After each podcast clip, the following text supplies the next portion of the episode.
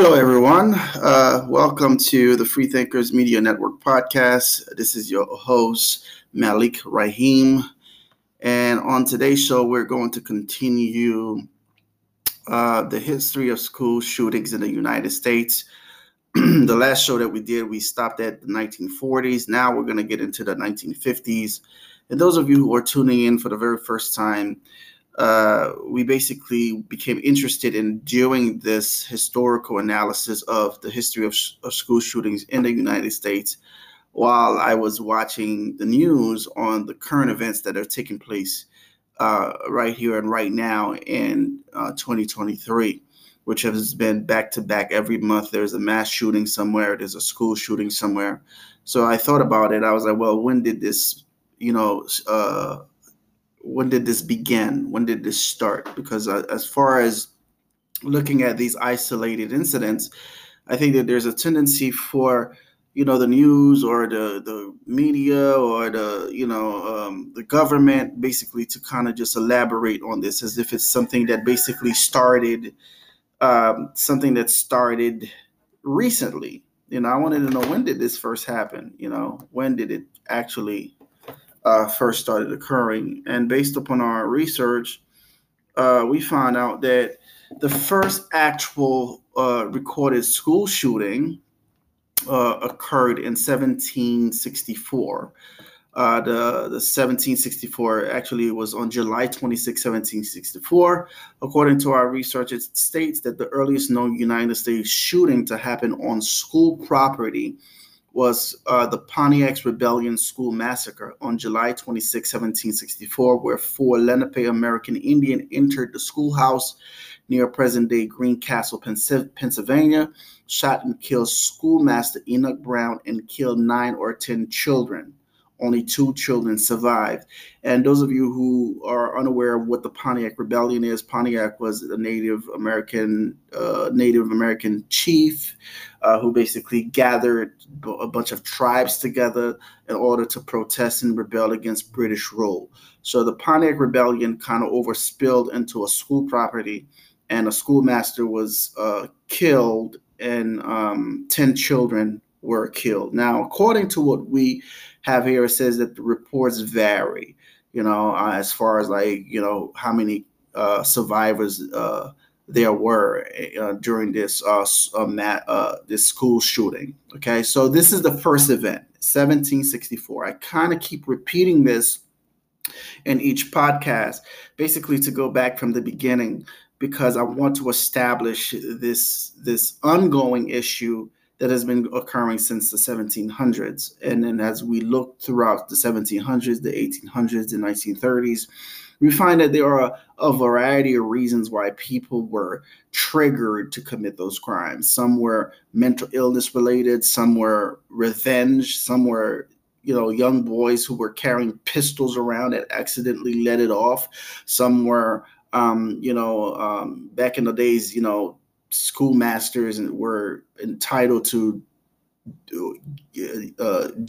physically discipline students for various reasons. And then some were retaliation, some were romantic endeavors that were, that didn't go anywhere. So there's a vast reasons in terms of what triggered these particular actions. And of course, the argument is always that, well, it's not guns that's doing the shooting, that we need to address mental illness.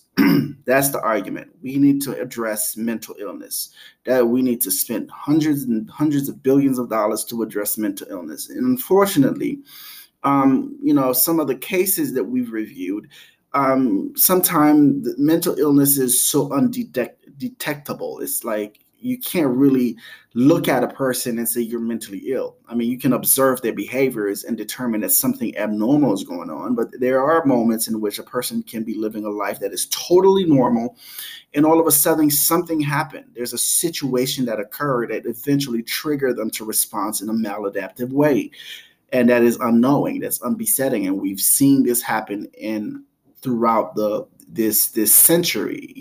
We've seen people get fired from jobs, go get a AK-47, come back and shoot up the place. But people that report, you know, their personality type would say, well, he was always quiet. He was a very nice guy. Or she was, you know, most of these crimes, of course, are done by males, not necessarily women. So, you know, he was this and he was that and he was this. So, you know, sometime the signs are there. Sometime, you know, when we talk about having background checks for those who are, for those who are criminally, for mentally ill, we need to find out there. Sometimes, you know, you can do a background check and the person has no history of mental illness, but something may happen in their life that is a rough event and that eventually caused them to snap. And we don't have the science to predict who's going to snap. Okay. So therefore the emphasis on mental illness, I think, is important. I think it should be addressed when there is observable symptoms that displays that this person is struggling with something that immediately it should be addressed.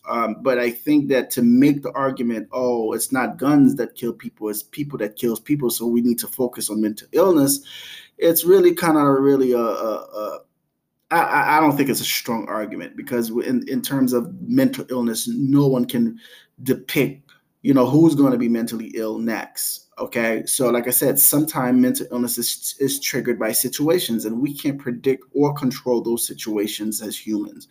But what we can do is basically come up with a physical plan. And I don't even understand why, for the life of me, that as a country that we will spend hundreds and millions and billions to support other countries to defend themselves in wars, but yet we are unwilling to say, okay, we're going to spend $40 billion in our law enforcement. If we're not going to restrict individuals from getting guns, then we need to make sure that every public school, every private school where there are kids, at least to start off, needs to be secured by armed police officers.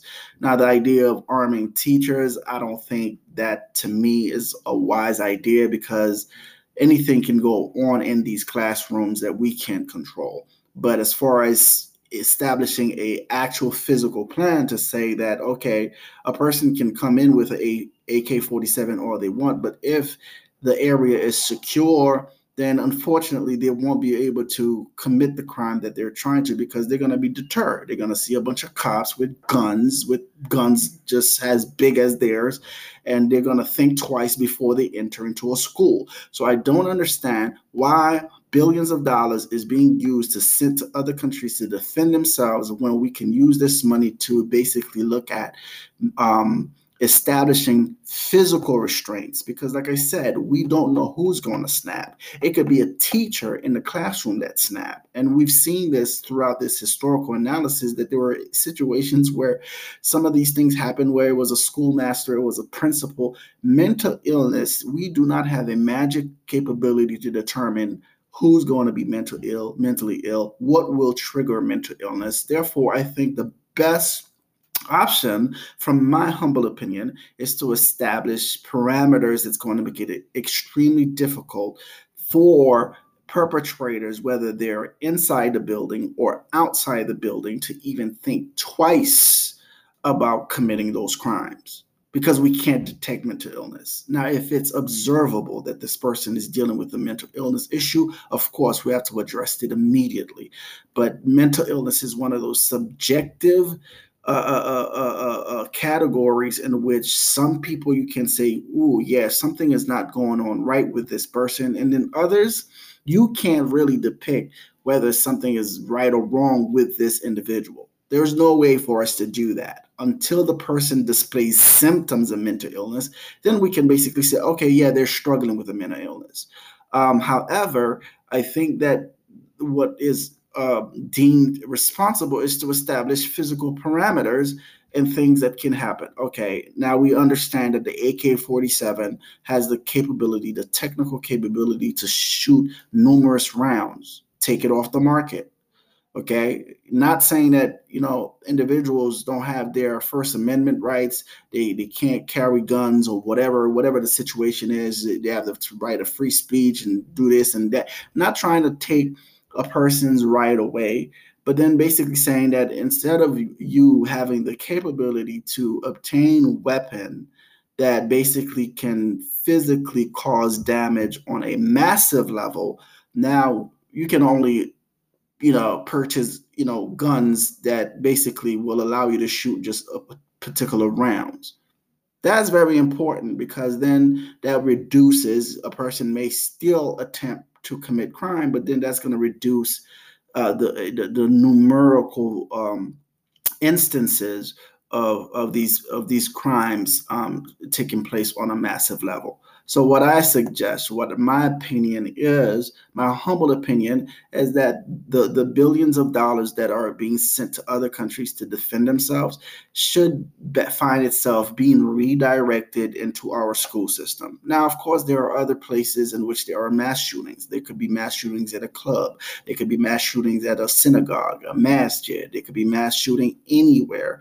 But I think that when it comes to the innocent lives of kids, we are responsible to ensure that they are safe while they are learning. Anything else, of course, is it may require a lot more funding, but at least to say, okay, if a 10-year-old goes to school, we're going to make sure that they're fine. If they're in high school, they're good. They're not worrying about getting killed, because we've established the physical parameters.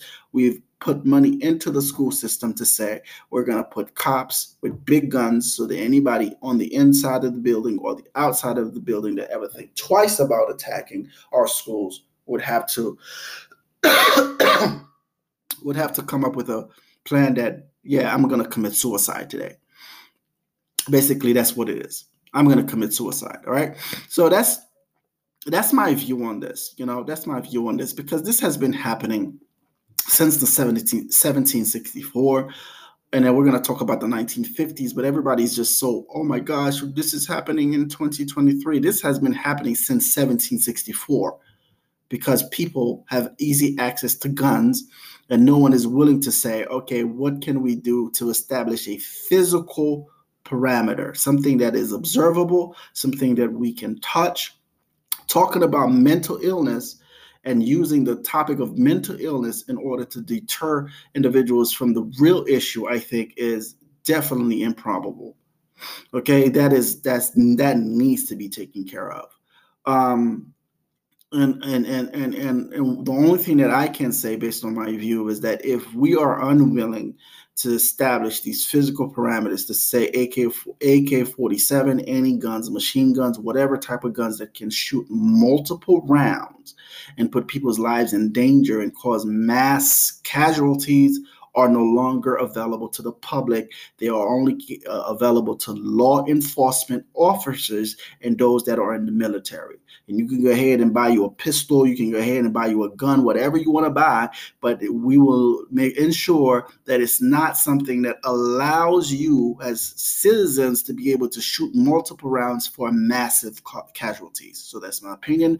And number two, to all the billions of dollars that are sent to other countries to fight wars, put those billions of dollars into our law enforcement offices and put specify, train officers specifically for the schools. And that has nothing to do with, the officers that are considered to be for the need of the cities. And then that way, that will reduce anybody thinking of walking into a school to commit those crimes. Very important. Very important. Establishing metal detectors. Yeah, you want to walk through here, we're going to have metal detectors, because sometimes it can happen where the gun is snuck inside. So anything that is physical, that is tangible, that can be done, then those billions of dollars that are being sent to other countries to fight wars should be put into the school system in order to reduce mass casualties. And then secondly, like I had mentioned, is to also emphasize on taking guns that has the technical capability for multiple rounds. So we're not saying to Americans that you can't have the right to bear arms. We're just not going to give you the right to bear arms that has the capacity for mass casualties, shooting multiple rounds so quick that no one can escape from it. Okay, you can go and purchase a gun, but the type of gun that you are capable of purchasing as a citizen will not be the same type of gun that a person who's in the military or the person who is a law enforcement officer is capable of carrying around. And if we don't do that, then ultimately what it is we're being driven by greed. If we keep ignoring this, the greed is the reason behind establishing those parameters, which can be done.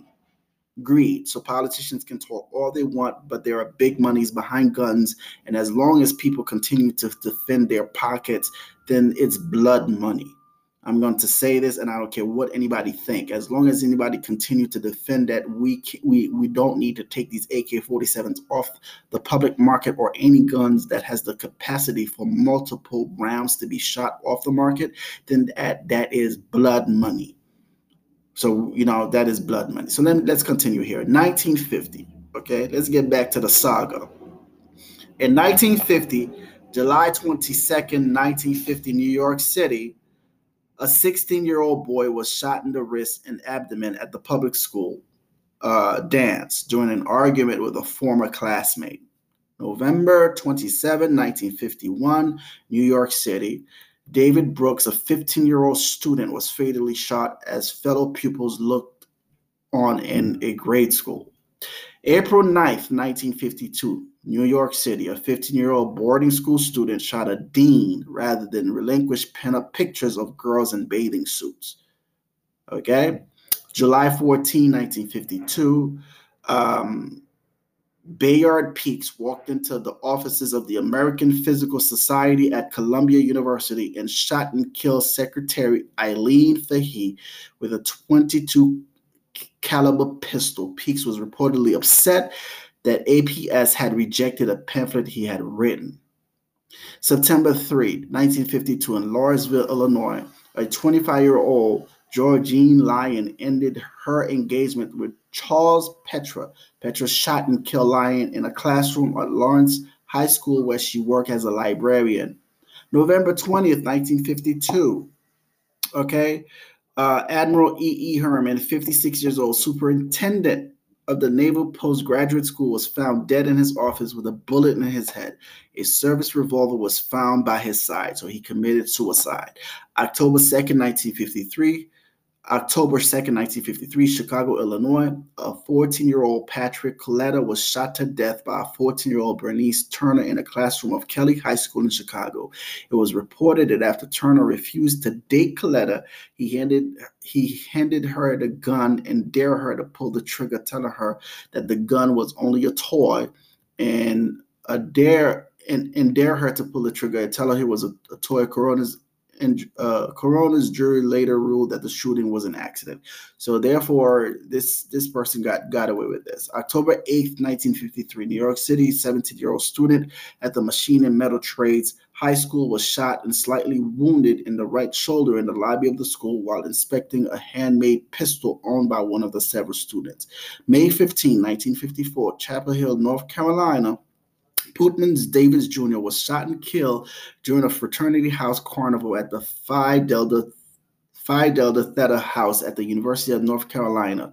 William Joyner and Alan Long were shot and wounded during the exchange of gunfire in their fraternity bedroom. The incident took place after an all-night beer party. Mr. Long reported to the police that while the three were drinking beer at 7 a.m., Davis pulled out a gun and started shooting with a gun and he had obtained from the car of a former roommate. January 11, 1955, Swarthmore, Pennsylvania. After some of his dorm mates urinated on his mattress, Bob Bechtel, a 20-year-old student at Swarthmore College, returned to his dorm with a shotgun and used it to shoot and kill fellow student Holmes Strouser. April 17, 1956, New York City. An 18-year-old Henry Smith, a student at Bronx Vocational High School, is stabbed to death by a 16-year-old Randolph Lawrence, a fellow student. The stabbing was reportedly sparked over a dispute about a basketball game. May 4, 1956, in Prince George County, Maryland, 15-year-old student Billy Previte fatally shot one teacher and injured two others at Maryland Park Junior High School in Prince George County after he had been reprimanded from the school. October 20, 1956, New York City, a junior high school student was wounded in the forearm yesterday by another student armed with a homemade weapon at Booker T. Washington Junior High School. So you see that the thing is that there will be instances where people are creating homemade weapons where, you know, it's not guns that's being used, it's knives that are being used. So my argument here is not in reference to how we're going to stop crime, because, of course, we can't predict who's going to snap and commit a crime, and they're going to find ways to do or commit that crime. But I think the focus should be to reduce mass casualties. And when we look at those weapons that holds the capacity for multiple rounds, then we have to say, okay, now let's look at, okay, let's take them off the market. If you are a regular, normal citizen of this great country, you can no longer purchase an AK-47. You can purchase whatever you want to purchase, but you can't purchase an AK-47. I think secondly, also, there has to be the laws, the gun laws has to change as far as saying, okay, you have the right to bear arm, but then if you use this gun to commit a crime, then these are the punishment that goes along with it. So there has to be some judicial reformation that also take place.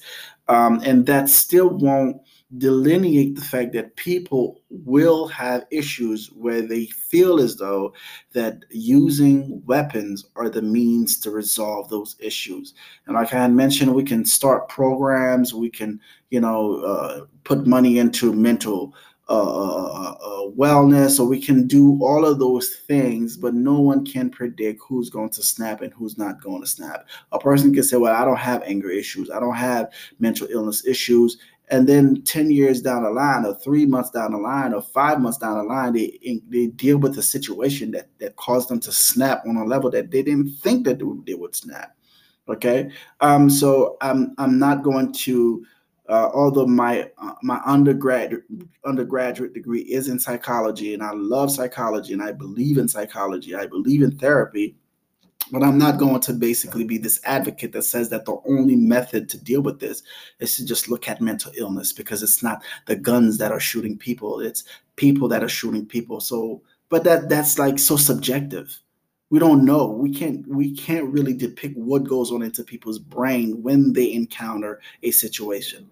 Two individuals, one, both go through the same situation, both lose their jobs, and then one is resilient enough to say, okay, I've lost my job. Okay, I'm going to look for another job. Another one, the same person in the same company loses his job, then that triggers a very different response for him, cognitively speaking. He goes and get his AK-47 and then comes in and kill 5 or 6 people. Boom, mass shooting. You know, so we don't know how people will respond to situations. So the argument of mental illness needs to stop. Oh, it's mental illness. Stronger mental illness check backgrounds. But there are people who don't have any mental illnesses right now, but who will find themselves struggling with mental illness later on based upon some kind of a situation that triggers that, cognitively speaking. All right. October 2nd, 1957, New York City, a 16-year-old student was shot in the leg yesterday by a 15-year-old classmate at a city high school.